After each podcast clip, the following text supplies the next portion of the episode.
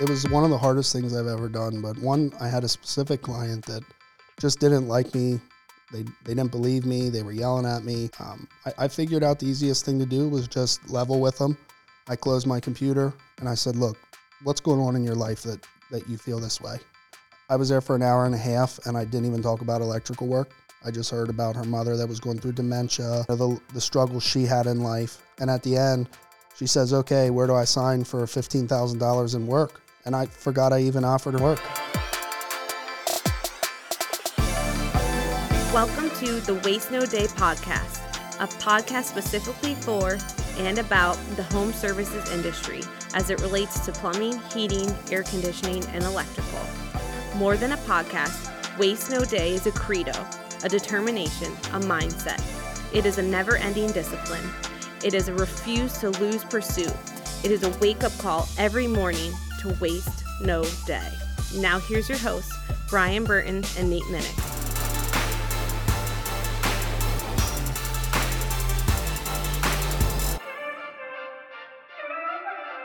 Hey, welcome to another episode of the Waste No Day podcast. Your host Nate and Brian are hanging out with you on this fine and friendly Monday morning uh, unless you're listening to it at a later time, which in case, good day, good morning, good afternoon, good evening to you. And we are looking really forward into inviting Logan Altland to join us today. He is the $3 million electrician, actually over $3 million. Uh, that's his run rate right now. And we are super excited to invite him on. Not only is he going to be joining us today, but he is live and in person because he works here. And man, are we proud of that fact. Before we jump to his part of the podcast, we're going to do a little bit of a breakdown today. And let's hear Brian on our quote. We see our customers as invited guests to a party, and we are the hosts. It's our job every day to make every important aspect of the customer experience a little bit better. Jeff Bezos. Okay, okay. Uh, I, I, have to confess, my customer experience with Amazon tends to be uh, pretty top notch. It really does. And when it's not, I get all my money back. Uh, that's and a lot of times they give you the keep stuff. the product. I'm like these little Chinese headphones, Bluetooth headphones. They didn't quite have the sound I thought they would. Here's all your money back. You keep the headphones, and we're going to send you another pair for free. right. Well, I tell you what, uh, Logan is absolutely doing something good on the customer service side. He has to be uh, because I see his reviews and man, they are raving fans of that man. Not only are they raving fans of that man in terms of the reviews and when we do, you know, when we have a happy check and talk to one of his clients, they are raving fans when it comes to spending money with him, getting work done by him because the man rarely hears a no and he asks nonstop for the business. Absolutely. I mean, he has to at uh, the run rate of three plus million dollars you can only ask so many times and get a no to stay on track with that. Three point nine, he's on track to Three point nine, it's crazy. Yeah, running electrical service calls, zero generators. It's it's pretty fantastic. But the quote, it, it, it really does summarize him and how he treats our clients. We see our customers as, as invited guests to a party, and we are the hosts. It's our job every day to make every important aspect of the customer experience a little bit better. That is how you treat customers from the richest man who has probably ever existed on this planet. And all by serving customers. Except for Elon Musk. No. I'm pretty sure Musk is the richest. Let's go. Come on. All right. Google it, buddy. I'll keep going. Let's pretend, you know, maybe next to like King Solomon. I don't know how how they stack up, but as far as I know, Jeff's got to be the richest man who's ever existed. Richest man in the world. Coming in at $171 billion, Mr. Jeff Bezos. Woo. Coming in at 219 billion, Mr. Elon Musk. What? Yes, sir. Wow. Yeah. Plus, he's just getting like a $30 million bonus the other day, too. So, who did? Mr. Musk. He's doing just fine. Thirty million dollar thirty million dollar bonus. Yeah. What a crock! I think Can that's what uh, that's what Logan's shooting for this year. That's like Matt Buckwalter, our boss, walks in right now and gives us like an eighty cent bonus. yes, oh, here you guys go. Here's an envelope with with uh, two quarters and three dimes in it each. Like, thanks. Elon doesn't even know he, he gained or lost eighty million dollars. Well, one thing that Logan does know is that this uh, this opportunity and what he is doing has been absolutely life changing. Not only from an income standpoint, which he is unashamedly making well over six figures, uh, but even from his own Logan. Logan, yes. Logan has already made over six figures this year, and it is middle of April. no joke. Uh, but besides just the uh, financial element of it, it, it's changing him in many ways. It is changing him, and yes, we know we want, we're proud of that and all that. But what that ultimately comes down to is him, his willingness to be changed, to be coached, to be learning and a student of what is in front of him, and actually applying it, which he does so well. He's a he's a humble dude, and when I say humble, I mean teachable. He's coachable.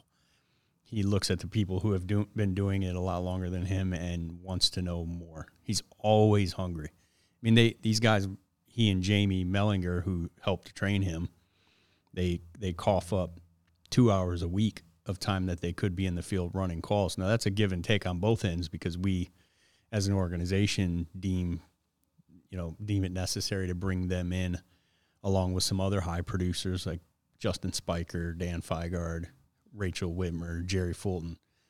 They're all they're all high producers, and we bring them in in the middle of the morning when they could be running calls to train because they're that hungry to be trained. And we do a little objection training with them. A little slow down to speed up type thing right there. Yep, we bring up some tough objections to the previous week. I tend usually uh, help them overcome the objection, and then we do a like just bouncing it back and forth off of each other, and then we'll do some role playing typically. So we do that. We do that training here every Thursday morning from six thirty to seven forty five with all of the service people, the the field staff. Um, we do that exact same thing, and then we end with some role playing. They actually get two more hours a week, Tuesdays and Thursdays. But he never complains. You know, these guys are pretty much commissioned. They don't. They're not really getting paid to be there. He never complains about it. He always wants to be there. He he thoroughly enjoys it. He loves to learn. You can't tell him much in terms of electrical. The guy's a he's a bona fide electrician. So I'm not going to debate him on electrical theory. He knows his stuff. When it comes to presenting customer experience, customer service, he's uh he's a sponge. He's he's humble. He's making you know he's selling more in in a truck than any of his trainers ever did. That's for sure. But he's like Tiger Woods with a golf club. He wants to hear what his coach has to say every day, every day, and that's what makes uh, it him a rarity, really, a unicorn. Yep. Not in that room though, because every name I just mentioned is the exact same way. Some of the highest producers in our industry. Um, Jamie, you know, if Logan's going to be number one in all of Mr. Sparky this year, which I'd be shocked if he's not. Jamie's going to be number two, I bet. And he's the exact same way hungry, coachable, teachable, wants to know more, excited about helping his peers. None of these none of these folks we mentioned are very self-centered and, and you know afraid to help someone because they don't want to be passed. That's just not the way they do business. Nor should it be. That uh, element of back and forth competition is uh, is a fantastic piece of the culture, and I suggest that everybody find somebody, whether it's within your own organization or not, who's going to challenge you to do better, to push yourself farther, and to succeed in more ways and in more areas than you have the year previous. And one of the ways that Logan uh, continues to push the limits is is on reviews, and he actually makes the intentional effort with every client that he goes to, or at least it surely seems like it, to get that that intentional five star review. And we're going to ask him about that today and kind of dig into it a little bit more. Uh, but one of the things that we wanted to bring up is a review that actually hit our podcast here of late. So, Brian, yeah, this was a good one for me.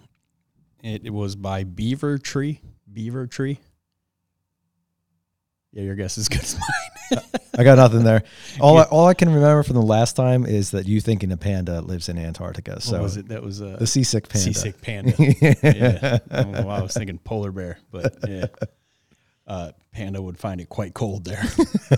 no bamboo, uh, and probably not be great at cracking ice open to snatch a baby seal out either. I think I think you have to learn that through generations. Yeah, um, yeah. So so Beaver Tree's title was "Great Topics." and the uh, review said, "Hard to find a more diverse podcast." While it focuses on in home services, you'll get much more with the Dub ND. I like that, the WND. All right. But ju- Dub ND is fine for us, right? Yeah, absolutely. So we greatly appreciate that, Beaver Tree. We love to see these reviews. We love the feedback. Um, we love the five star ones in particular. And you're going to love this episode, Mr. Beaver Tree. And so right now we're going to invite Logan Altland to sit in your passenger seat.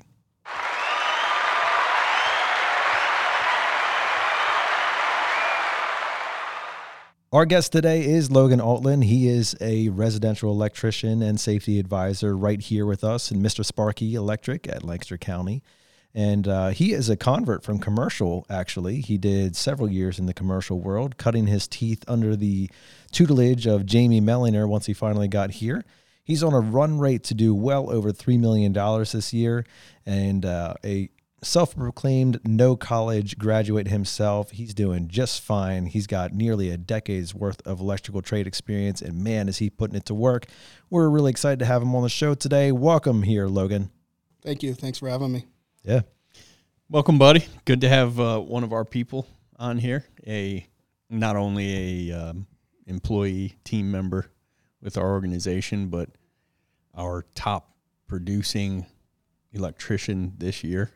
One of our top producing people in the company this year. At what are you at? Yeah. What are you so far shooting? What are you year? shooting for this year, buddy? Well, already first quarter, like leaving out, you know, half of the month that we're in. First quarter, you did just shy of a million dollars. Yep, nine hundred and seventy-eight thousand.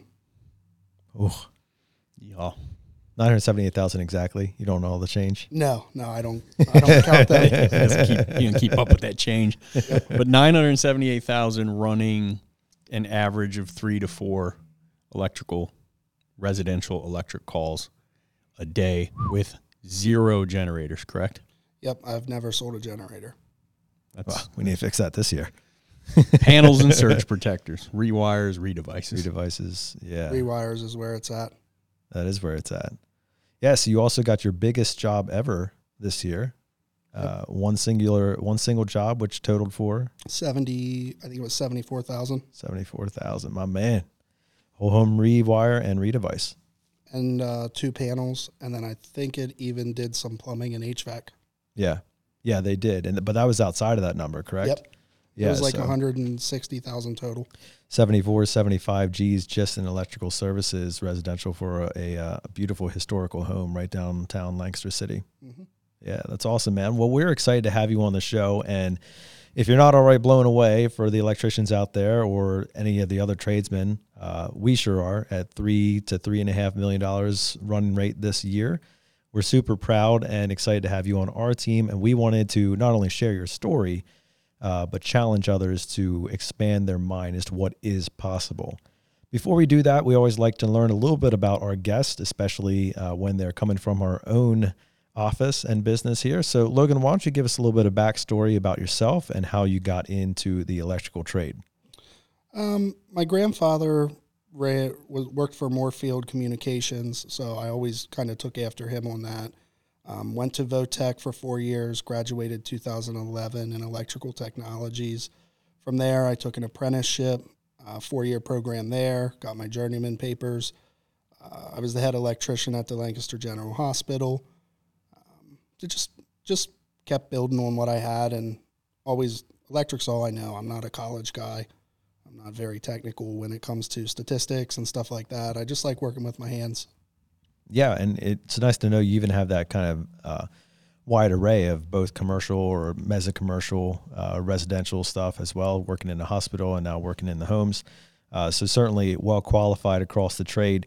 And as you kind of look back and reflect upon that journey, you know, what was it that started you? Like, did you did you like were you one of those guys that just took stuff apart as a kid and like shocked yourself, or was there something that kind of made you jump into that field? Well, my mom told me when I came home with a college application that I would never go to college because I'm not smart enough. so I figured I better find something that makes some money. Thanks, Um, mom. Yeah, I went to. S- I actually signed We're up to big, go to big school. fans of uh, university here. Huge fans of university.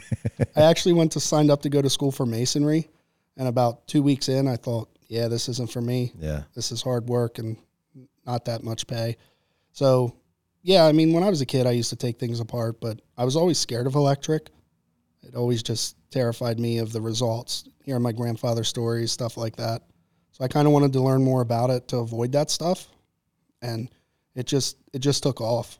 Was that one of those like this is my fear, so I'm going to press in and conquer it type things? Yeah, I it was one it was one thing I never wanted to do, and I wanted to get that out of my head that I don't want there not to be nothing in my life that I don't want to do. Mm. And I just I you're right, it's like a conquer. I tried conquering it, and Yeah. I did. embodies the waste no day mentality over Yep. here. Yes, awesome. Well, like I mentioned, we want to kind of not just talk about you, but talk about what you're doing in the home because man, something has got to be going right for you to be cranking out 3 to 4 million dollars of residential electrical service every single year, not including large, you know, $30,000 generators or anything like that, but panel after panel after panel, blood, sweat and tears into those items. So let's jump in on that stuff right now and just kind of uh, back it up a little bit. When you first got here, you, you weren't doing three to four million dollars, No, my first full month in a truck, I was at 115,000. which is a great place to start for any electrician, I believe. So what what changed? I mean, did you grow? Did the system change? Did you get better customers than you did your first month? What happened? Well, I I finally had a management crew. I finally had coworkers that were behind me, helping me grow no matter what. Wasn't only a competition for the other tech here that's performing very well. It was we, we both kind of work together and help each other grow. And when I look back on it, like 115,000, that was nothing. But at 115,000 a month, my first month, I thought it was insane. Like I thought I was good, and it all comes down to just simply caring for the people. And well, you, you were good, yeah, and I that's a great number across the industry. yeah. It just in very Logan fashion and very Jamie Mellinger fashion. Who's Who your, the other technician? yeah our, Yep. our other uh, all star electrician here? They just kind of go back and forth. That's just there's no such thing as good enough. No, there's always that next step you can take and the the next goal of yours. And you, you got to always remember that if you pass a goal or you meet a goal, it's good, but don't stay complacent.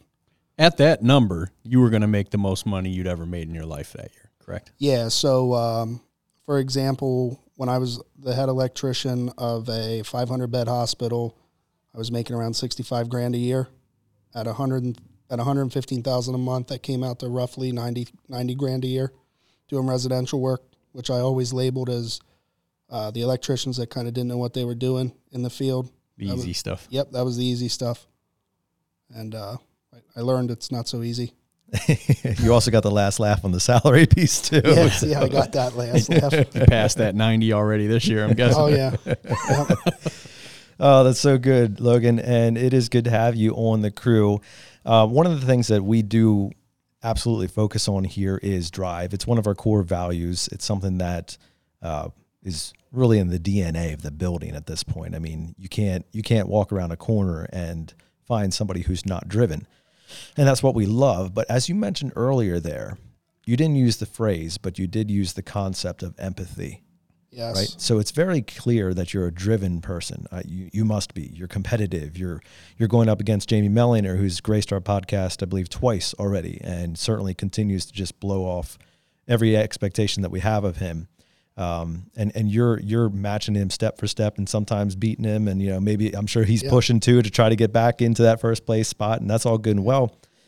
But what about that empathy? Well, in the last training we had, um, there was a quote that really stuck to me, and that was, "People don't care what you know until they know that you care." Uh, Stephen And- Covey. Yep, that is that is my life. I enjoy helping people. I'm all about helping people. That at the end of the day, that's what I want to do. That's why I'm in this field. That's why I love this company. It, it gives you the opportunity to do that. When you walk in someone's house, I'm not looking at it as me versus the client. I'm looking at it as I'm going to stand beside that client and we're going to conquer that problem together. And th- and that I think is the core of empathy. And I that is single handedly how I've been doing so well. I, you just you make that connection up front. You let them know they're not alone, and you work together to find out the solution. You know, I've had people cry because I helped them. I've had people yell at me because they didn't like the answer. But at the end of the day, when I leave, when I walk out of that house, they all know that I'm there for them, not against them or to take something from them.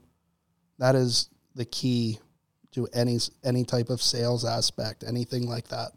I mean, you say that so easily, Logan, and yet we know from just looking around the industry that it's not easy at all doing that. So help us understand what what do you do, or is there some magical phrase that you know? Do you mesmerize them with your your electrical meter rolling across their face and saying, "Now listen to me, I'm empathetic. Please give me your money." You know, what do you do? I mean, something something's got to be special about that. Actually, if you would see my process, you would you would probably wonder why I'm not using technical language. I, I just simply walk in, ask what the problem is, um, how can I help? Is there any other issues?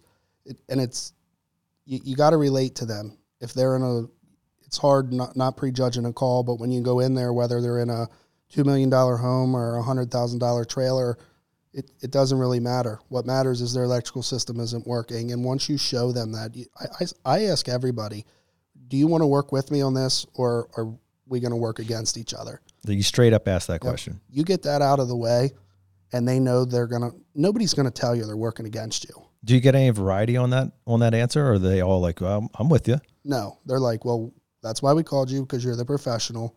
You get that out of the way right away. You don't have that. Oh, you're trying to oversell me on this, or you know, they they truly, and and transparency goes a long way too. I don't mesmerize anybody with with the electrical meter or skills that nobody else has. It's the good looks, clearly. I wish it's not that.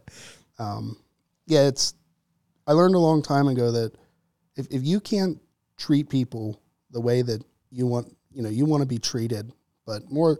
I mean, think about it. How would you feel if you would go to a car mechanic and they would tell you, "Hey, hey, Nate, it's five hundred thousand dollars, or let's say, make it easy, a, a nice three thousand dollar bill for you." you you're going to be like, "Well, what'd you do?" But if they say, "Hey, Nate, can you come walk with me?" and they show you that your brake pads are bad, they explain what's wrong with it, and then they say it's three thousand dollars. That's a little easier to stomach. Right. I, I'm I'm mad at the car at that point Yep. more than I am at you. It's you versus the electrical problem. It's not you versus the client because of the electrical problem. It's it's it's just a mindset change. It is a mindset change, and yet it's one that I think a lot of electricians in the field would um, would would struggle to say that they're easily fa- finding their clients getting into that mind that mindset where it's not you against them, it's you with them against the problem, like you mentioned. So, how do you how I- I'm sure you've come across some clients that are we'll call them standoffish hmm uh, as soon as you get to the door. You mentioned that you asked them the question, you know, are are we working at this together or are we working against each other? Is there any other method methodology that you use to kind of help them bring them from across the table to on your side of the table? I actually, it was one of the hardest things I've ever done. But one, I had a specific client that just didn't like me. They they didn't believe me. They were yelling at me. Um, their their son threatened me. Um, I, I figured out the easiest thing to do was just level with them. I closed my computer and I said, "Look, what's going on in your life that that you feel this way?" And once they tell you that and they open up to you, and I was there for an hour and a half, and I didn't even talk about electrical work. I just heard about her mother that was going through dementia, you know, the the struggles she had in life. And at the end, she says, "Okay, where do I sign for fifteen thousand dollars in work?" And I forgot I even offered her fifteen thousand dollars in work.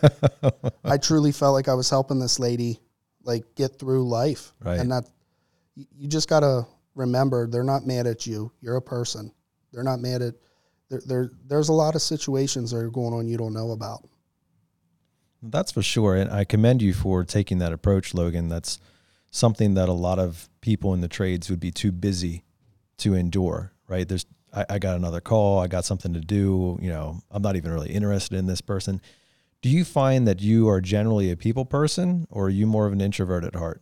Oh no, I like talking to people. You like talking to people. Well, it, it I, obviously that makes it easier for you to sit there across from a stranger and listen to their life story. What if I am a little bit more on the reserve side and I'm not necessarily the one that's interested in those questions? Can I fake that, or is there something that I can do to kind of force myself into that? you can fake it for a little, but eventually it's going to become genuine, and it's you're you're going to mean it, and you're going to become not reserved anymore. You can't stay reserved and fake that for too long. But I don't have to be like a, a party person, right? I, I don't have to be just like bubbly and joyful all the time. I, I think where you're coming from, and certainly as as I know you as an employee here, you're just a genuine person. Yep. And, and people sense that and they can tell it in your questions. They can tell in the fact that you're listening with your eyes, right? Yeah, and I think the other big thing, Nate, is uh, everybody cares about somebody in their life. You know, if, if you have a wife, if you have kids, and say, say your kid comes home from school and he got in trouble, are- you going to get mad at him for getting in trouble, or are you going to try to help him learn why he got in trouble and how not to do it again? That's everybody has that person they care about. Maybe both. Yeah. Well, you're going to be mad. As a father of a 14 year old boy, there might be a little of both. Okay, use your wife for example. When she does something, you're going to get mad at her Is that, too. is that better, Brian? probably not. But you, everybody sees it as when there's money involved, it's a different story. It, if you genuinely care about somebody and you're a genuine person, you you should not have an issue selling anything to anybody because what you're selling is what's needed. It's not what you think is needed, or you, and ultimately that goes into the other whole nother segment of them making the choice. But I, I everybody has that caring bone for somebody in their body, and it all relates. Like for example, um, like people who have family members that suffer from addiction. How how does it feel if you say I, I hate you because you use drugs? Or I hate the fact that you use drugs because you're a better person, so I'm going to help you fight that addiction with you. You know that that's that's a prime example. You can get mad at the situation, but ultimately some things are uncontrollable. Hmm. So speaking of, of that and of helping the person understand to buy and something that they need, you know, I'm sure we would hear some pushback on on uh, this episode saying like, well, how how on earth, yeah, that at that number he's got to be selling a panel to like every call that he goes to. You know, how are you seeing that many calls that need a new panel? Is every panel that you go to completely rusted, broken down, and you know a fire hazard? Absolutely not. Um, there's four reasons you recommend an electrical panel. It's uh, aluminum panel that's older than 20 years. Aluminum doesn't stand up to anywhere tear like copper does. That's why your wiring in your home is copper. Uh, water damage in your panel, um, manufacturer that's no longer in business, and obvious signs of heat, wear and tear. Um, the, the problem is in this area about 40 years ago was a big population boom where everything got built prior to this job, I didn't even know you needed to replace an electrical panel. I was a journeyman electrician and didn't know that. You know, once you once you train and you know that, and I, I know people are going to think it's magic that all of a sudden every call I get's a panel, but it, it's truly you just got to know what you're looking for, and you got to know how to how to identify those issues. Strategic dispatching helps. We're not sending Logan to neighborhoods with eight month old houses. So Yeah, that That's a that's a, big tough one. That's true, Brian. And, and you're saying you got to know what you're looking for relevant to those four major concerns you addressed. Yep. And the most important thing is a lot. So the funny thing is, if you look back over my call history, most of my calls I sell on are for like a beeping smoke detector, a light switch not working. You know, it's it's stuff that most electricians wouldn't even get in the electrical panel for. But you're doing you're doing the client a disservice by not looking at the whole thing. Something calls that switch to go bad. Something calls that smoke detector to beep. And once you really go through that whole process, and Jamie has helped me immensely with that process. Once you go through that, you're going to find the root cause of a lot of electrical issues or something going on at the panel. And it just happens to be one of the most expensive tickets. Ah, so finally the truth comes out. Logan is getting all panel problem calls all day. Yes, if, if that was the case, I'd be at 7 million this year. No, so you're going to literally everything. You'll do anything from an electrical maintenance to a true no power situation to a beeping smoke detector to a ceiling fan installation across the board. Yeah, actually, one of my favorite calls ever. I called Jamie on the way there. Um, I had just gotten in uh, the Ford Escape. I didn't have an extension ladder. Their outside light bulb was burnt out. I called Jamie, like, what am I doing here? I don't have a way to get in here. I don't even have a ladder, so this guy's going to be mad at me already. I get there. Um, through, through conversation and investigation, I found his electrical panel needed done. Um, uh, $25 light bulb repair turned into $8,900. And I didn't even have to do the repair.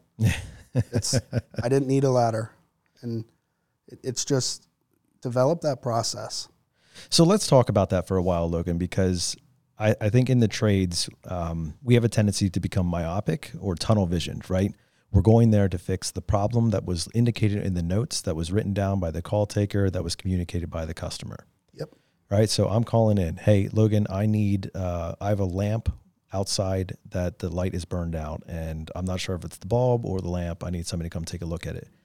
How on earth do you get from light bulb outside lamp to panel indoor replacement? Okay. So that's, let me give you a scenario here that'll help you understand. You take your car to get your brakes fixed. You go to the shop. As you're driving home, your check engine light comes on. Are you 90% of people are going to say, oh, the shop must have did something when it was in there for repair, right? Right? So I feel like if I go out and change a light bulb, and let's say when I leave, their breaker starts tripping, that's automatically going to become my fault, no matter if I was in the panel or not. So I start from square one. You got to have a good foundation, and the electrical panel in your house is the foundation. That's what avoids everything. And yes, a light bulb might not be the direct result from an electrical panel, but if I get in there and I see everything's good, when I get that call back that hey, my breaker's tripping, I can 100% say I it wasn't nothing I did, and and that's the important thing. So, I, I guess what I soon as my conversation, soon as I walk in, is as a reli- as the company as a reliable company, we claim liability for everything we do. So if I replace this light bulb today, and you know worst case scenario, your house goes up in flames. Let's say that fire department says, "Have you had any electricians here?" And they say, "Yep, we just had one changing a light." You're automatically guilty. It doesn't matter, and then it's you. It's up to you to prove or them to prove. So I, I, I explain it as a liability thing. I want to make sure that everything I'm saying is accurate. I can come to your house and change a light bulb for twenty five dollars, or I can stop a potential safety hazard. Is that how you do you actually phrase it that way with a client where you literally walk them through that liability conversation? my this is my exact this is exactly what I say. Um, I don't know if you've ever been a part of a fire. Um, when the fire department gets here, they ask three questions: Are you insured? Is anybody hurt? And have you had any electrical work done in the last six months? You say yes to the electrical work, that company's automatically on the hook. Doesn't matter if they did anything, whether it got inspected. City inspectors don't take accountability for that, and it, it's just the client's then mad at you and mad at your company because they think you allowed something to happen. They might not like what you say about preventing it, but they're really not going to like when they don't have a choice. Hmm. So you literally bring that up to the client, and at that point, have you ever gotten any type of like, no, I don't want you in the panel?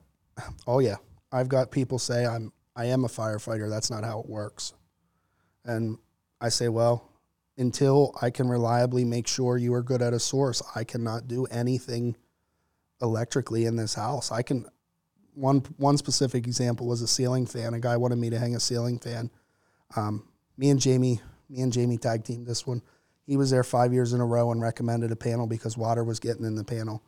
I told Jamie before I got there, I said, I'm, I'm getting in this guy's panel whether he wants me to or not. Because I, I have to know that I did the job. Um, and you want to talk about standoffish, that, that job got very standoffish. But I, he told me to flip the power off by the light switch. And I said, well, I want to go down to the breaker and make sure I can lock it out. That way you don't, nobody flips it on. He's like, well, you don't have to do that. And I was like, so you have a better way to do this? And he said, yeah. And at that point, I, I just asked him, then if you know how to do this properly, then why am I here? And it, sometimes it's a little crude when you say that, but you ultimately got to care for people. And that's what it's all about. I don't want, I mean, your ceiling fan's nice and dandy that if it's new, but if it's not protected, what's it matter? So I mean that that uh, that statement makes me feel a little bit uncomfortable. I'll, Oh, I'll, I'll be frank about that. Yep.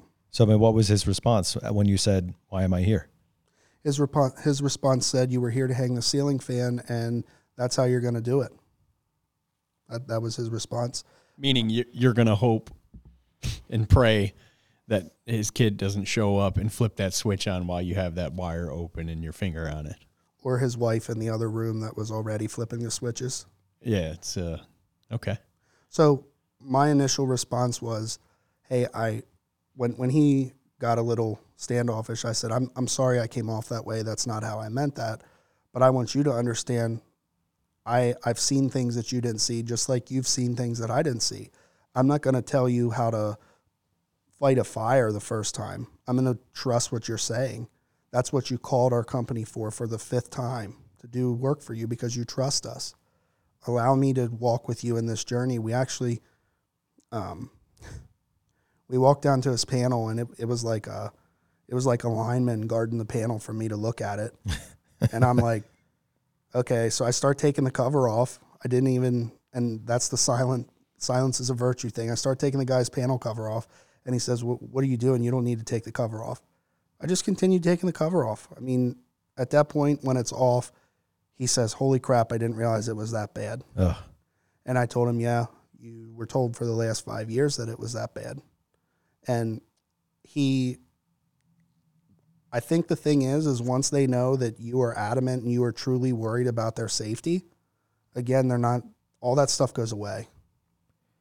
Now, for for an electrician who's listening to you say that, and they're like, oh, "Listen, man, like you kind of ran roughshod over the guy. You know, I would never do that. That sounds very uncomfortable." Is that something? Is that a skill that you developed? Have you always been just kind of like, you know, very straightforward about things, or have you learned over the years that like sometimes you have to kind of push into it a little bit to get the result? you, you got to know the person. Some people will argue with you and have an excuse for everything. And at that point, nothing you say is going to matter. Um, or you can get into a situation where people get offended by everything you say.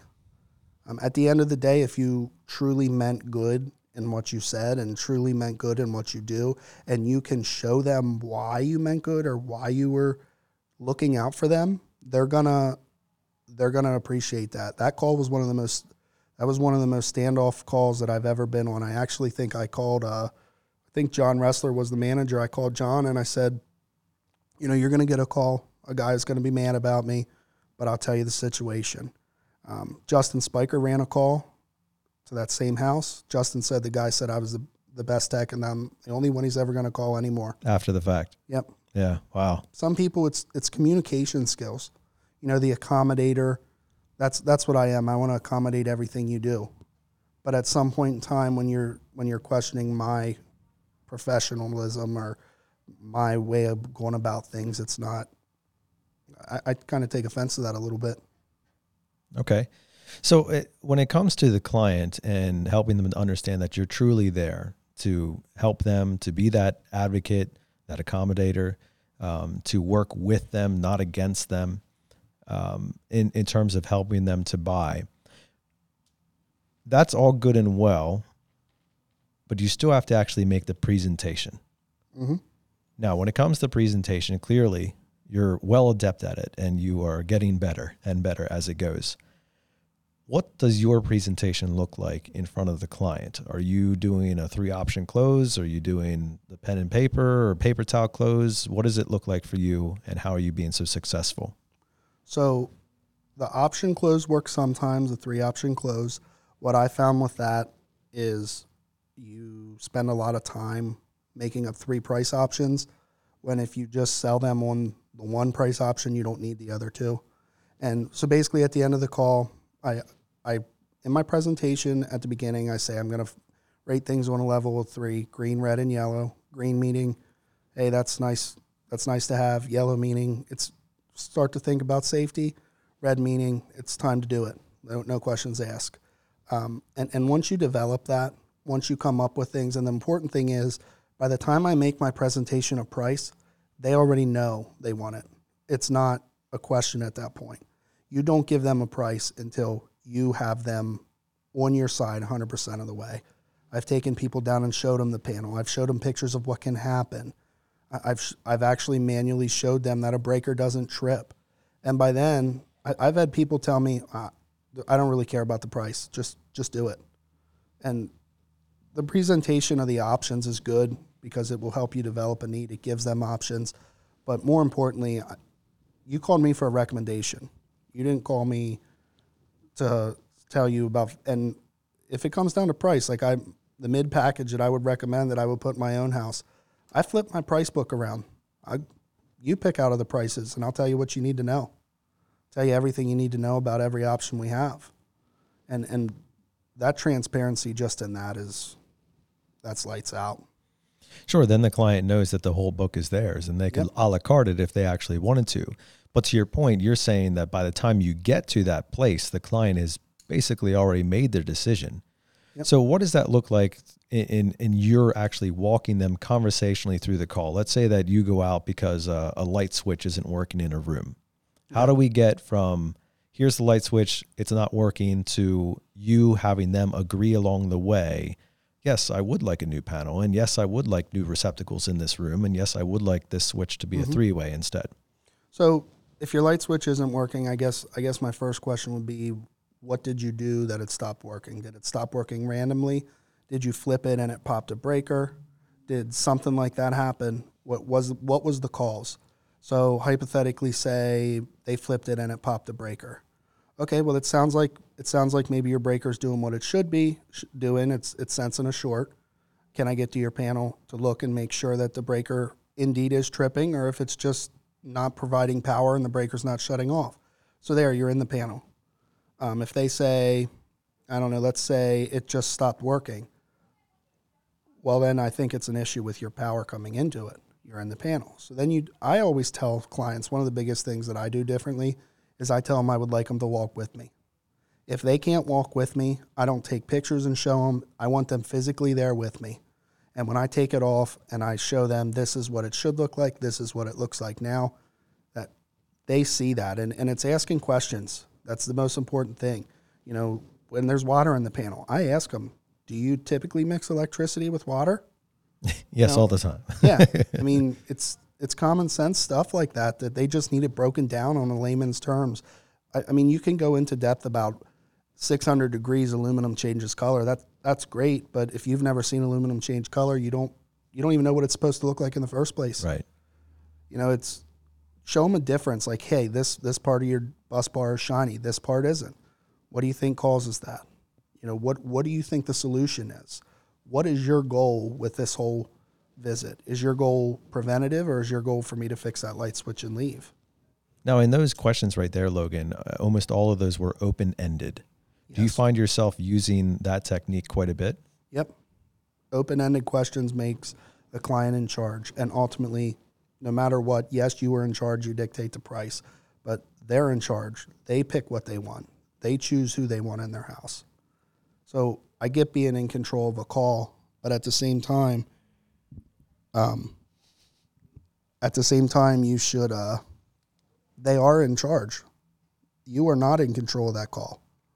You are, you are in control of the end result but they are in control of getting there. Now, speaking of being in control of the call, you mentioned that you always want that client to be walking with you. I'm sure, like any other electrician or tradesperson in the industry, you get the typical client from time to time that says, "Ah, no, I, I got to hop on a call here. Or, no, I'm right in the middle of something, or actually, I have to run outside to grab Johnny from soccer practice, or maybe you're even dealing with them over the phone." So, what do you do in all those scenarios where the client doesn't cooperate with Logan's way of doing things? At that point, I ask them how they want me to present what I find. Do they want pictures? Do they want me to just verbally tell them? Um, I, I ask them if they're a visual learner or they're a statistical learner or they're hands on. You, you got to dig and find out what's going to benefit them. There is a lot of people, especially now working from home, they're on computers all day, they're on calls all day. I, I tell them, can you take at least a 15 minute break? Give me 15 minutes. You know, keep pushing for that. And one of the most important things I learned was simply this phrase. Um, I, I tell them, I want you to trust me, and sometimes seeing is trusting. So I want you to come with me. And that will melt anybody you say that to. I don't care if you're in one of the busiest meetings ever. And if they don't want to come with you, they already didn't trust you anyway. They already didn't trust you anyway. So if that happens, is there a way that you can reconcile that and bring them back around, or did you already lose them? You never lose. I, I don't feel as if you ever lose anybody. I feel it's when you give up is when you lose them. If if if I know somebody doesn't trust me, and at the end of the day or at the end of the call, I present them options, and I feel like they're not trusting me, I ask them, you know, what's what's going on? What can I do to I, I can tell something's off. You, I can tell it's either you're not trusting me, you're getting another quote. What is it? And then that takes you into the real objection. So, Logan, that's actually uh, another good point that I want to address for you, and that is the price shopper. so, we don't make any apologies about we being probably one of the most, if not the most expensive electrician in the area. We back it up by uh, doing what we do, and I'm sure that you come across uh, quotes that are a fraction of what we're charging. Uh, or you come across somebody who may not have even gotten quotes yet, and you know that if they shop around enough, of course, they're going to find somebody cheaper. How much do you bump up against that, and what do you do to defend yourself? I go right at it. Um, my last my last call today actually, they had a quote from a competitor was twelve hundred dollars. We're charging forty five hundred. Um, they were like, "Yeah, that's ridiculous." And and I ask them questions. What did, did they tell you about this warranty? Did they tell you about this? Did I, I don't ever badmouth another company, but I set landmines up for themselves. I once you say, "Hey, did they offer you surge protection?" And they said, "Well, they didn't offer anything about surge." So they're not offering you the best options you can get. And and this all goes back to that initial step of developing that you care about them. I uh, one of my favorite things to say is, you know, what I fear for you is that you are going to get taken over. Yes, you're going to pay 1200, but you're going to pay it 3 times cuz it's not going to be done right. And you're going to have to go through that headache of calling back. You're going to have to go through that warranty process. And and once you develop that we truly are I don't care about pricing. Money is irrelevant when you need a service. You want it done right. And I, I tell them that. I tell Logan, Logan, do you ever pretend, and, and by pretend, I mean either just straight up saying it or by omission and acting like it. Do you ever pretend to your clients that we are cheap? Nope. Do you ever shy away from the fact that we don't? That's one of the first things I say in my presentation. Is what? If if you want the cheapest option, we're not the company for you. If you want the best option, the best service, the best warranties, then I will continue. And 90% of people, whether it's for the, they shy away, they don't want to be perceived as cheap, or maybe they truly didn't know what's out there, you know, and, and ask them questions. Have you priced an electrical panel lately? Have you paid for warranties? Have you done service call? Have you had an on-call tech at your disposal 24/7?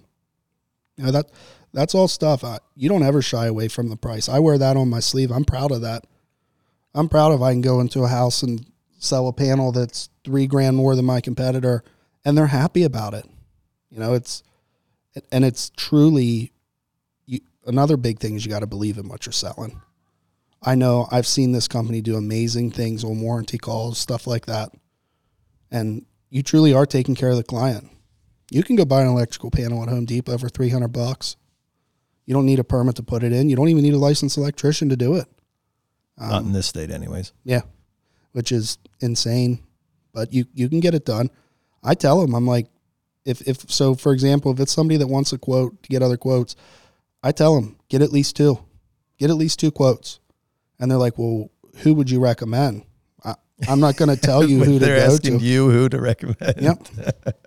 and when they do that, I'd I'd say look them up on Google because I know we're second.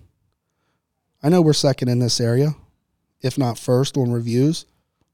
That's something that we focus on. In fact, we actually did a training on reviews this morning, which is another great um, side subject here. Your reviews personally, I see them come through, and they are nearly all positive, if not raving positive fans. And one has to question, you know, how do you, as a three, three and a half, four million dollar a year electrician, get so many people at the end of open, willingly opening their wallet and handing you money, just writing reviews that says Logan was awesome.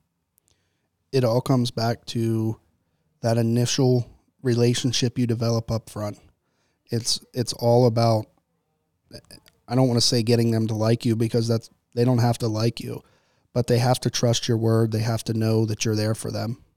Um, I, I've had it was very hard for me at first to realize that I can leave somebody's house after taking fifteen thousand dollars of their money and they're smiling and waving bye to me as I'm leaving. I, I don't understand that. If you come to my house and you take fifteen thousand, I don't care how nice you are, you still took fifteen thousand dollars from me.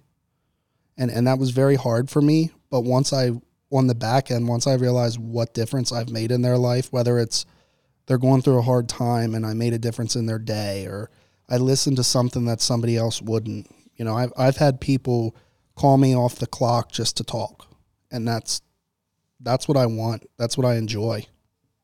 So speaking of enjoying that, I mean, certainly the clients we we hope and trust and know and believe that they are enjoying what they're getting, but they have still opted to actually part ways with their money voluntarily. We're not taking or stealing or anything like that. They've made that choice. You had to make a choice in your head to mentally shift your perspective. You you mentioned it there, you know, that you you believe in what you are giving to the client, that they need it, that we're going to stand behind it, that there are aspects that are worth the additional funds, the the uh, the larger price point than others can do it because of this, that, and whatever that we provide both now at time of service and later in the future and all these things. But still, at some point, you still have to reconcile the fact in your head that this is this is a lot of money. Selling a seventy five thousand dollar whole home redevice rewire is a lot of money. And we did an entire episode about selling out of your own wallet or not selling out of your own wallet. How did you come about to a place where you decided that it was not only okay, but it was deserved to position a, a estimate for $75,000 or or the next one might be $7500 to somebody and and it you know depending upon their circumstances they're the same. How did you make that change in your mind? Um, I've sat through a couple trainings here. Um, it, it, was funny because I was that person that went for the cheapest quote before I got hired here. Um, I had a asphalt company come out, went with the cheapest quote, called them back because I needed a repair, and it ended up being more than the most expensive quote. Ugh. So then I started to really think like maybe what maybe what Brian says in training about cheap isn't always good. Maybe that is true, and it, it is absolutely true. Um, it's just in my head, what I got to do is I got to recommend every single thing that I think they need and they will benefit from. Just so what I I don't care if they go with it or not. Just so that when I leave, I know I did my best my best job possible. And you're gonna get people that say no, and and and, and that you just gotta. It's not because of what you did. It's because they weren't ready or maybe they didn't know about this. And and you're gonna miss things when you go in there. You're gonna miss uh, today on my inspection, I missed a very important thing Jamie Mellinger pointed out to me. Um, but that's that's what it's all about. You got to love that guys doing two and three hundred thousand in revenue a month. Jamie and Logan running maintenance calls and service calls are taking time out of their day to do what they did this morning, which is ride along with each other, sit in the passenger seat, and give each other feedback and learn from each other and um, find out where they can each be better off of each other. It's just uh, it's amazing to see. Yeah, how beneficial has it been to have somebody to basically game against every day? Oh, it's not even the game against. Even on bad calls, bad days, when I call Jamie and I'm just beside myself behind the eight ball, it, it's never, well, I don't know how to help you because we're competing. It's always, hey, let's work through this together. Role play with me. I couldn't tell you how many times me and Jamie role played on the phone together. A fly on that windshield would be like, what are they doing? It's, it is totally, I, I think in all aspects around the company, we have a lot of high performers here and it's all motivational. It's, it's not, I never look at it as me versus Jamie. I look at it as me and Jamie are giving work to six install crews it's it's not a personal goal of mine to make the three million a year. It's a personal goal of mine to be the number one Mr. Sparky in the nation. And if my three million helps that, that's good. You're talking about as a business. Yep. As a and team. As a team. It's not me ver it's not my revenue and Jamie's revenue and it doesn't go like that to me. It's it's our company's revenue. What are we doing? And importantly, what kind of service are we providing? Hmm. So that's another aspect that uh, I, I, believe has been a change and a growth in your career. When you first started here, you were doing some of your own work, if not all of your own work, uh, turning the screwdriver and all those things. And now you've shifted into a model of sell and move on. Was that a difficult transition to make, and how has that impacted your ability to scale from there? Well, um, that's that. That comes back to another important thing I tell the clients when they ask me why I'm not doing the work. I tell them straight up, I quoted you six to eight hours. If I did this, it would take 12 to 13 Yeah. because I'm slow. I don't do it every day. I'm good at I'm good at one thing. This person's good at another. It was very hard for me to scale back and watch that go because the client relationship, you're trusting someone else to keep that. You know, you can get 100 good reviews, but your one bad review is what means something. I, I get five star reviews daily, but when that two star review comes in because the install crew did this or some miscommunication on my part, it you're putting too many hands in the pot. That's the only problem I have with that. So how have you learned to overcome that? Is that a communication piece on your end? Is that trust in the back end process that it will go through? it's we we've went through a big change here and that that's a big that's a big factor another thing i do is i if if it's a tough job if it's not self-explanatory i've already met the install crew there and just explained introduce the client make make the client not feel as uncomfortable as hey the second new person in a week's in my house i've called clients and said hey how'd everything go you know i, I tell them to follow up with me that extra five minutes out of their day is I mean, it makes the whole job more smooth. Yeah. And so, of course, in, in doing that, you know, some guys might say, oh, man, that, that sounds like a lot of work. You know, when do you have time to call these clients back or meet your install team? Like, how, how are you fitting that into your day, Logan? Well, you gotta you gotta really trust everything, and you gotta really want to do this for a career. I'm not off the clock when I go home at four o'clock. If my client calls me and they're dissatisfied at five thirty in the evening, it's still my job to serve them. It's not a, and I think that's the important thing about this company. It's not a, hey, take their money and forget it. That's not how we work. And more importantly, the team. I most of my calls and talks to clients are when I'm off the clock, and that's fine. But that makes my time on the clock more enjoyable, move smoother. Well, plus, And- you, you know, you kind of get that steady stream of business from the after hours work to make Yep. the next day better. And let's face it, we're how busy are we really? really when the when the truck goes off at the end of the day. Yeah, the third time watching uh, The Dark Knight, you know, I mean, Yeah. I mean, I like Seinfeld reruns as much as the next guy, but how busy are we really? And I always promote here um, giving your cell phone number and telling that client, which is what I always did in a truck well, from, you know, 2004 on, which is don't don't call the office, don't call and ask for a manager, don't I am your guy. I'm your plumber. Logan's your electrician. Nate is your tech guy. whatever you do, Nate. I don't know. I- I don't- Nobody knows. um, call me if you need an electrician out, and I'm in a plumbing truck. Call me. I'll get a hold of the office and make it happen for you. But I want to be your your contact for this company. And I always tell everyone I gave that to every client I saw, between one and four clients a day, depending on how my day went. And let me tell you how many times I suffered for it. I, maybe three. I don't know. I, I never got calls at 1.30 in the morning. It just didn't happen. Occasionally, maybe once a quarter, once every three months, I would get a phone call after hours from a client that was in an inconvenient time, and maybe I didn't answer it right away. Got a voicemail, called them back as soon as I could. It was over in a matter of a small matter of minutes, and the relationship built and maintained by that phone call paid dividends that I can't even imagine. I don't know. I don't know how many people called the office and requested our company and me as a technician because of, you know, their sister-in-law that recommended them because of that phone call. This is our plumber. Yep. This is our electrician right here, our HVAC tech. We don't have a company we use, right? We use Logan. And when they want to have some some big work done, they're calling Logan.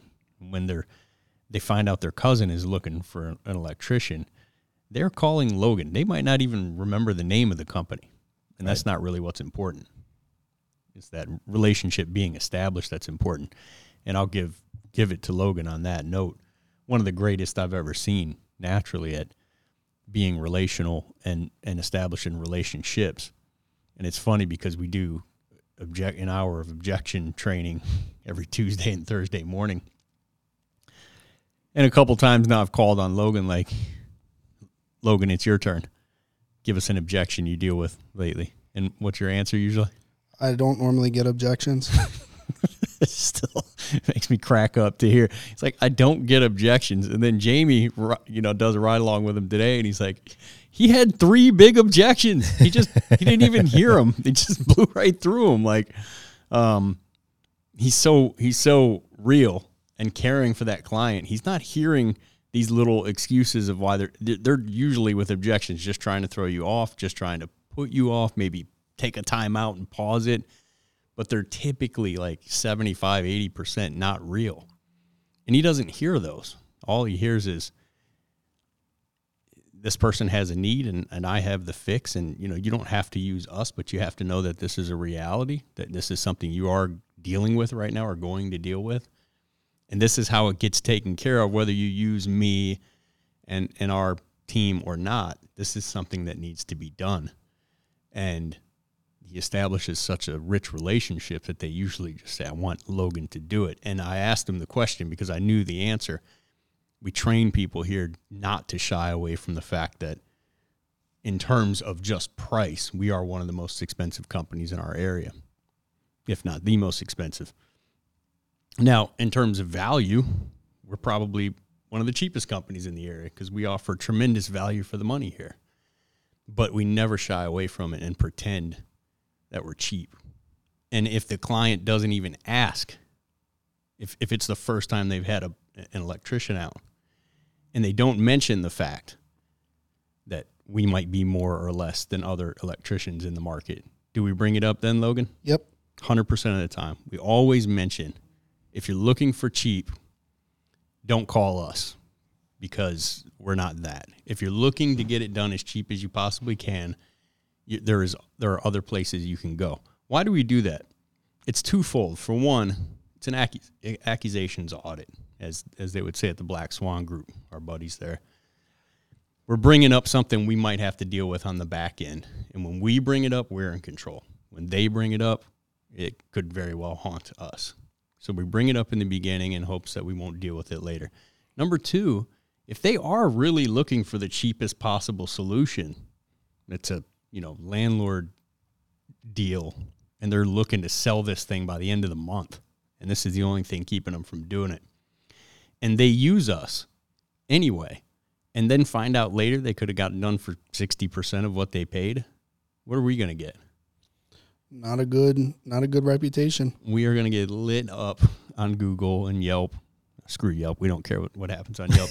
They're going to get lit up on the real the real ratings companies like google and shellacked and drugged through the mud and they're going to tell their friends not to use us. And we can afford not to do that job for the sake of again the relationship to tell that landlord you can get this done a lot cheaper.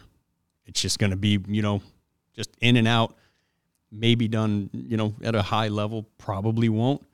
But if you're just looking to sell and get out then this is an option. You can go find this cheaper. A lot of times we get this job anyway for because of this conversation. But a lot of times we walk and we don't get the job and we're fine with that. But that person has the utmost respect for our brands as a result of that conversation versus we hid and pretended we were cheap and then they found out later. That's not who we are as an organization. One of my favorite calls going talking highlighting what you just said, one of my favorite ever clients. Um, I, I went to their house. They were at a rough time. They had just lost their job. They legit did not have money. We tried financing, we tried everything. They were in a spot where they literally needed the cheapest company. I told them it wasn't us. I explained it to them.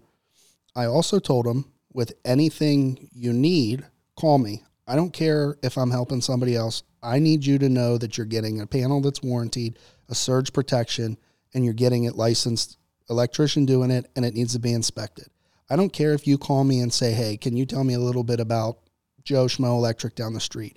I spend 45 minutes with them on the phone telling them like what that other electrician, who is our competitor, is saying is accurate. If, if you were going to go with somebody else, I am okay with you going with them. Um, they ended up going with them. Four months later, they called me back for a totally different property and they said, We know you're the cheapest, or we know you're not the cheapest. You already told us that. We don't care. We just appreciated your honesty and we asked those electricians the questions about your company, and they said you guys are the most expensive, and that's why we're calling you. You were up front with us, Wow. and it it total tenfold. It goes back to, like Brian said, if if they don't trust you or you try to hide something from them, I'm an open book when I'm in a house. You know, they ask me how long have you been doing residential electric. I tell them I'm not a, I'm not ashamed that I'm here for seven months doing ele- residential electric. I'm not ashamed of that. You know, but you get these people that say I've been doing it for 20 years and we're the best company around and we're the cheapest price. That that's not how you get business. Honesty sets you free on everything. What's that quote? I can't remember who it's by, but uh, the biggest fool in the world is the one that thinks he can fool someone else. Hmm. Yeah. Like you start getting dishonest about your your price and and your value or how long you've been doing it or the fact that your company will stand behind it. You get you get seen through in, in most instances. So I love the Black Swan group, Derek Gaunt and Brandon Voss and Chris Voss and those guys accusations audit and tactical empathy and labeling where where they just call this stuff out in the beginning. If if they know if if we know by by their teaching that we lack in a certain way that the customer is not going to love bring it up up front mention it. You're probably going to feel like you probably feel like you probably think you're I'm sure you're aware of the fact that and then you say we're not cheap. Yep. that's a fact here's why Think of it as your relationships at home. Everything you use at this job is just as successful at home. You know, me and my wife, um, we we got into an argument the other night. First thing I said to her is, "You probably think I'm a jerk. I, I probably was being a jerk. At the end of the day, what do you want the result to be?" She looked at me and she her exact words were, "You you took the words out of my mouth, and they don't have ammo." They they have nothing. If if you tell them we're ex, we're the most expensive company around, but you get the best service, what are they, what are they gonna say? It's They not. don't- It's not even a matter of having ammo. You've decided, not Yep. them. You've decided that, that there's no fight. Yeah. What are we fighting about? You're not fighting. Yep. If you tell them everything that's wrong with you, hate, hate always going back to Eight Mile, but you know, Yes. If you're B Rabbit on the uh, stage of was it St Andrews Hall or or uh, I can never remember the the shelter, whichever whichever Yeah. uh, concert venue it was downtown Detroit. Um, they're on the stage and Eminem B Rabbit in the in the movie t- says everything the guy is going to say about him in his own rap, and then attacks the guy and then hands him the mic and says, "Tell these people something they don't know about me." The guy's got nothing. There's nothing there. I always say I always revert back to those reviews. Look at our reviews. Look at why seven we have seven hundred fifty six reviews on our website. Look- Listen to that, ladies and gentlemen. He knows it by number. Every I'm- morning. I follow that every morning when I'm when I'm in the shower. I, t- I put my personal phone on and I'm I'm scrolling through reviews. And if I get a bad one, it's my goal to call that client and see what went wrong. If it was something I did, something they weren't expecting, and 99% of the time, it, it changes. 99% of the time, I've had people give me one star reviews that I call and they're so apologetic because they accidentally hit one star. They give me three five star reviews. It's like, uh, you know, it's people feel very defensive about the relationship you have with them. I've had people get upset when I take a call in the field and they can tell it's it's not a good call. I've had people get upset and say, Why why are they doing that to you? You know, and, and it's like, wait a minute, you're on my side. I don't even really know who you are. It's I've had people invite me to family dinners and I like it's not awkward for me to do that. When you say people, you mean clients. Yep. Sheesh. I had a client, so uh, I was here for two months. Um, Brian knows the story. I had a client, went for an inspection. He sold him an electrical panel. Went back to his house. He wasn't even home. Gave me the combination to get into his house. Um, this is when I knew that relationships mattered. Um, he told me to call him before I left his house. Well, of course, I got into the cleanup mode. I got into getting out of there after I was done. He wasn't home anyway. I call him on my way home. I say, hey, I uh, just want to let you know everything's finished up. We're good to go. He says, why didn't you call me? Uh, I, I had a surprise for you. While we were there, of course, we got off topic. We were talking about shotguns, and I told him I was in the market for a new shotgun. So he said to me, he said, "Why didn't you call me? Didn't you? Weren't you talking about a Benelli shotgun?" I said, "Yeah." He said, "If you would have called me, I had a four thousand dollar check written out for you on the counter with your name on it to go buy that shotgun you wanted, and you didn't call me." Oh, And and that alone, for for someone to write a four thousand dollar check for a shotgun that you met, and you took money from him, you weren't there. I, I didn't do the work. To this day, he still texts me asking me if I got that shotgun. did you? Yes. Nice, my man. And he invited me to go shooting with him. Um, it that relationship, that's one of a kind. That's how I do all my sales. So Logan, before we wrap up here, I want to know, and I'm and I'm sure our listeners want to know. I actually do know, but I'm sure uh, much of the audience wants to know. What does a successful electrical call look like? So, what's your process from pulling up at the home to when you go to ask for the business? Um, I I walk in the home, I introduce myself, I ask them the simple question of why, why am I here? And most of the time, I'll get, well, you didn't read the notes. Well, yeah, I read the notes, but I want to hear it from you. And once they tell me, I, I get a little inquisitive about why I'm there. I explain my process of I'm going to look at the electrical panel. From there, I do this, explain all that, um, invite them with me, kind of not invite, request them to come with me. Um, from there, we go down, sit at the table. There's conversations in between there. I, I can relate to anybody. Um, there's a lot of conversation in between there, just about personal stuff. And then at the end of the at the end of the job, I present my pricing, and and I don't I don't look as a successful call as I got the business. A successful call for me is walking out of there knowing that I provided the client with exactly what they needed, told them exactly what they needed to hear, and whether they're mad at me, whether they're happy with me, and a successful call to me means I did my job of what I was sent there to do. It's not it's not about getting the business. Now, of course, yes, that matters too, but is, is that what you were asking, Brian? Yep, keep going. Okay. So when I get in the car, I say, you know, I unpack calls now. That's one thing I learned. Um, what did I do wrong? What did I do differently? Can I change the result by anything I asked or anything I said? And if the answer to that question is no, you did what you could do. I'm not here to push anybody into giving me money. I, I, I don't like that. Um, in fact, it, I don't like being salesy, so to speak. I mean, yes, you ask them for business, but you better not ask them for business until you they truly trust you. And if they don't trust you, call that out. Get it off the table right away.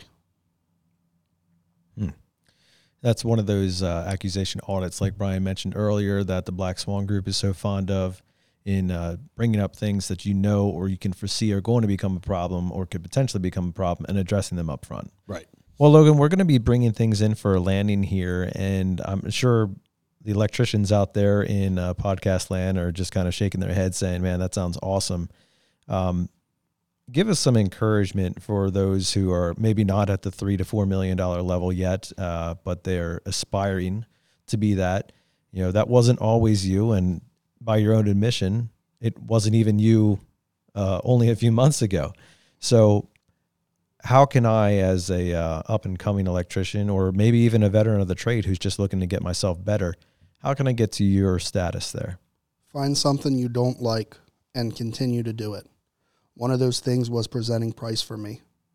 Just present price about everything. Find something that you're very uncomfortable with and focus all your time on that. Once you become comfortable with that, find something else you're uncomfortable with. Focus on that. If if if you know Brian tells a story about a window salesman that came into his house and made a comment about your daughter, you have a beautiful family, and it got very awkward. Beautiful family. Yep. If Oh, you're it was uncomfortable, like it was the least genuine thing I've ever seen in my life. He just he was like halfway through the door and looked at a picture as I'm not even facing him anymore. I'm walking to the kitchen and he's like, "Oh, is this your family? what a beautiful child." I'm like, "All right, bro, come on, chill out. Let's go." that's a dude that is uncomfortable with making a personal connection. That's all that is. yep. You know, and, and that's that's what that's what you need to work on. Go in the house. go into the house and think, well, I'm not going to sell nothing, but I'm going to make a friend today. And let me tell you, I get more calls back on marketing than I do sales. I get calls back and they're like, hey, you were out six months ago to look at my panel.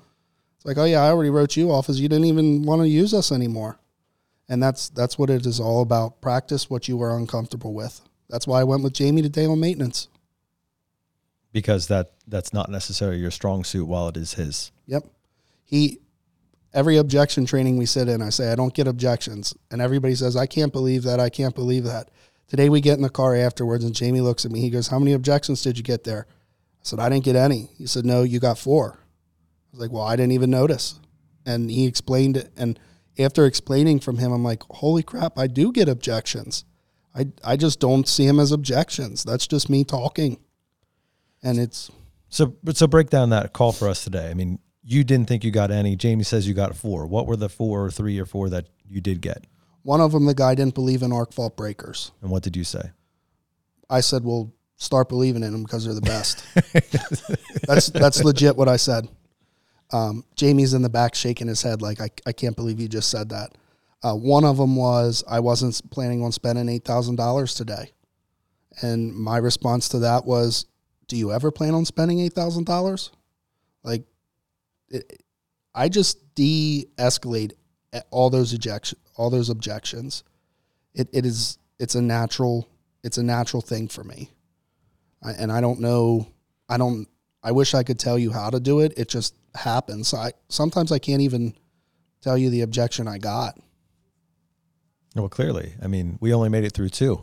Yeah, you, you, yeah, it it really is about keeping the conversation going. Continue to chat. What do we talk about in every objections training? What are we trying to do by overcoming this objection? It's not a close. Like we No. don't expect to to pass through an objection and get the sale. What are we doing by overcoming an objection? yep. Keep keep the conversation moving. That's all we're doing. We're keeping the conversation alive. If you let the objection kill you, the, the presentation's over. And when I say 75, 80% of objections aren't real, all I mean is they didn't mean to stop the presentation. Yep. They were just telling you something that they're not sure about or they're uncomfortable with. And like, you know, arc fault, arc fault breakers. He said, well, believe in them because I, as the professional, am telling you they're legit. They're the real deal. Oh, okay, good to know. And you keep going. Where a lot of, especially amateur salespeople, go, oh, see, he didn't want it, and they'll go back and they're debrief with their sales manager, and their sales manager say, what stopped you there? What happened? Why didn't they buy a new panel? He hates arc fault, arc fault breakers. Like, oh, and you couldn't get him over that? No, no, he just hates them. Like we hear this all all the time, you know. So you have to. So then we have to train on overcoming an objection on arc fault breakers or whatever the objection is, versus that tech realizing that that was not a conversation stopper. That was just a pause button. Yeah, and if you do stop the conversation at this point, you did lose them. I mean, that you're at a stalemate. You you think they don't want it. You think they're not interested. They think you don't know what you're talking about, or that you're trying to sell them. If if you go to a car dealership and they say this is the safest car on the market, you know it has 28 airbags, and you say, "Well, you tell me how." I I don't really believe it has 28 airbags, and that car salesman says, "Well, uh, I don't know. What what what did you just do? You just de-escalated everything he said. You you're not you don't believe in that car anymore. Devalued You everything. devalued, not de-escalated. Um, I, I didn't go to college. I didn't either, buddy. it makes two of us. Yeah, it's it, it is it is amazing of just talking to people and reading people and understanding what responses to expect and not what to expect, but how they were meant. That's the biggest thing. Nobody wants to offend anybody in life or tell people they don't want to buy stuff from. I mean, that's if if they didn't do that, they wouldn't have had you out. That's that's what it comes down to. Yeah, and so many on the objection piece, so many so many objections are just questions that need answered. Yep. Some of them, some of them are nothing. They- They're literally nothing. You just got to keep keep talking. Like keep keep asking questions. Ask what does that mean? Some of them are they're, they're just something they threw out because they're nervous, and some of them are questions that needed to be answered. But oftentimes, mostly young salespeople, but but salespeople in general, and whatever type they are, we'll just call them technicians, but technicians will let a, a simple sentence end the presentation, end the call that it was not meant to end the call. All of usually out of pure nervousness, which is why we do the role playing at the end of every objection training. Some form of role playing has to happen where somebody is getting a little a little less uncomfortable talking in front of people. Poor Kevin had to do it for his first time. Kevin Oster, what's up, buddy? Had to do it for his first time ever last week. Got a nice applause at the end, and then I yanked it back up there this morning. so guy. I keep going back to Jamie Mellinger. Um, without Jamie, I'm not what I am. I realize that. Jamie has showed me things that I didn't think were possible. Prime example, I'm a three and a half million dollar tech probably this year. Today he goes into maintenance with me. I started stuttering. I got confused because it's different presenting and role playing with somebody else. We got in the car and he Jamie goes, Well I could tell you never said that. I'm like, How did you know that? Well, because you were uncomfortable saying it. So that's what I'm practicing. Those last three calls that I went on, that's the first thing I focused on was my introduction. It's what you need to work on. Well, you've given us and the audience plenty of things to work on today, Logan, and this has been excellent content. We are super excited, as I mentioned at the top of the show, to have you not only doing what you're doing, but doing it with us and our team. So, shout out to you. Thanks so much for everything that you're doing, for sharing your knowledge with us today. And uh, man, we are we are all in behind you on pushing you over that four million dollar mark. We want to be challenging you to be pursuing that. I know you're not going to stop, and I'm sure the guys around you are going to be celebrating you along the way as it happens, man. So thanks so much for being on the show today. We really appreciate it. Thank you, guys. Well, that's a wrap for us in this show, and I hope you've enjoyed your time listening to Logan Altland share about his $3 million a year electrical process.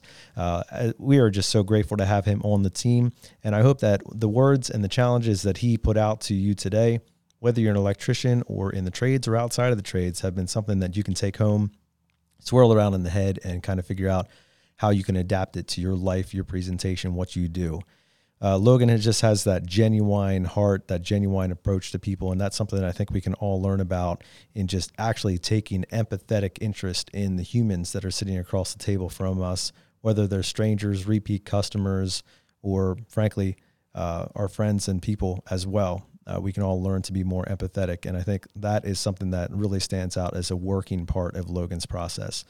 We hope that you are finding a process that is working for you uh, whether you are in the trades or outside of the trades, we appreciate you listening to this podcast, and we hope that we're bringing you content that challenges each and every week. Drop us a line, let us know what you thought of this episode or of any ideas you have for upcoming ones. We're always looking for great ways to bring you new and interesting subjects and speakers on those subjects. So we'd love to hear from you. Leave us a five star review. That's one thing that Logan mentioned that he is constantly a- approaching his clients to do, and we'd sure love if you do it for us. That helps us get the word out and share this podcast with other people.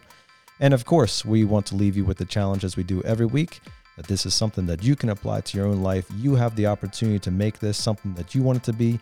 You are the only one that can change yourself, and you are the only one that can choose to wake up every single morning and waste no day.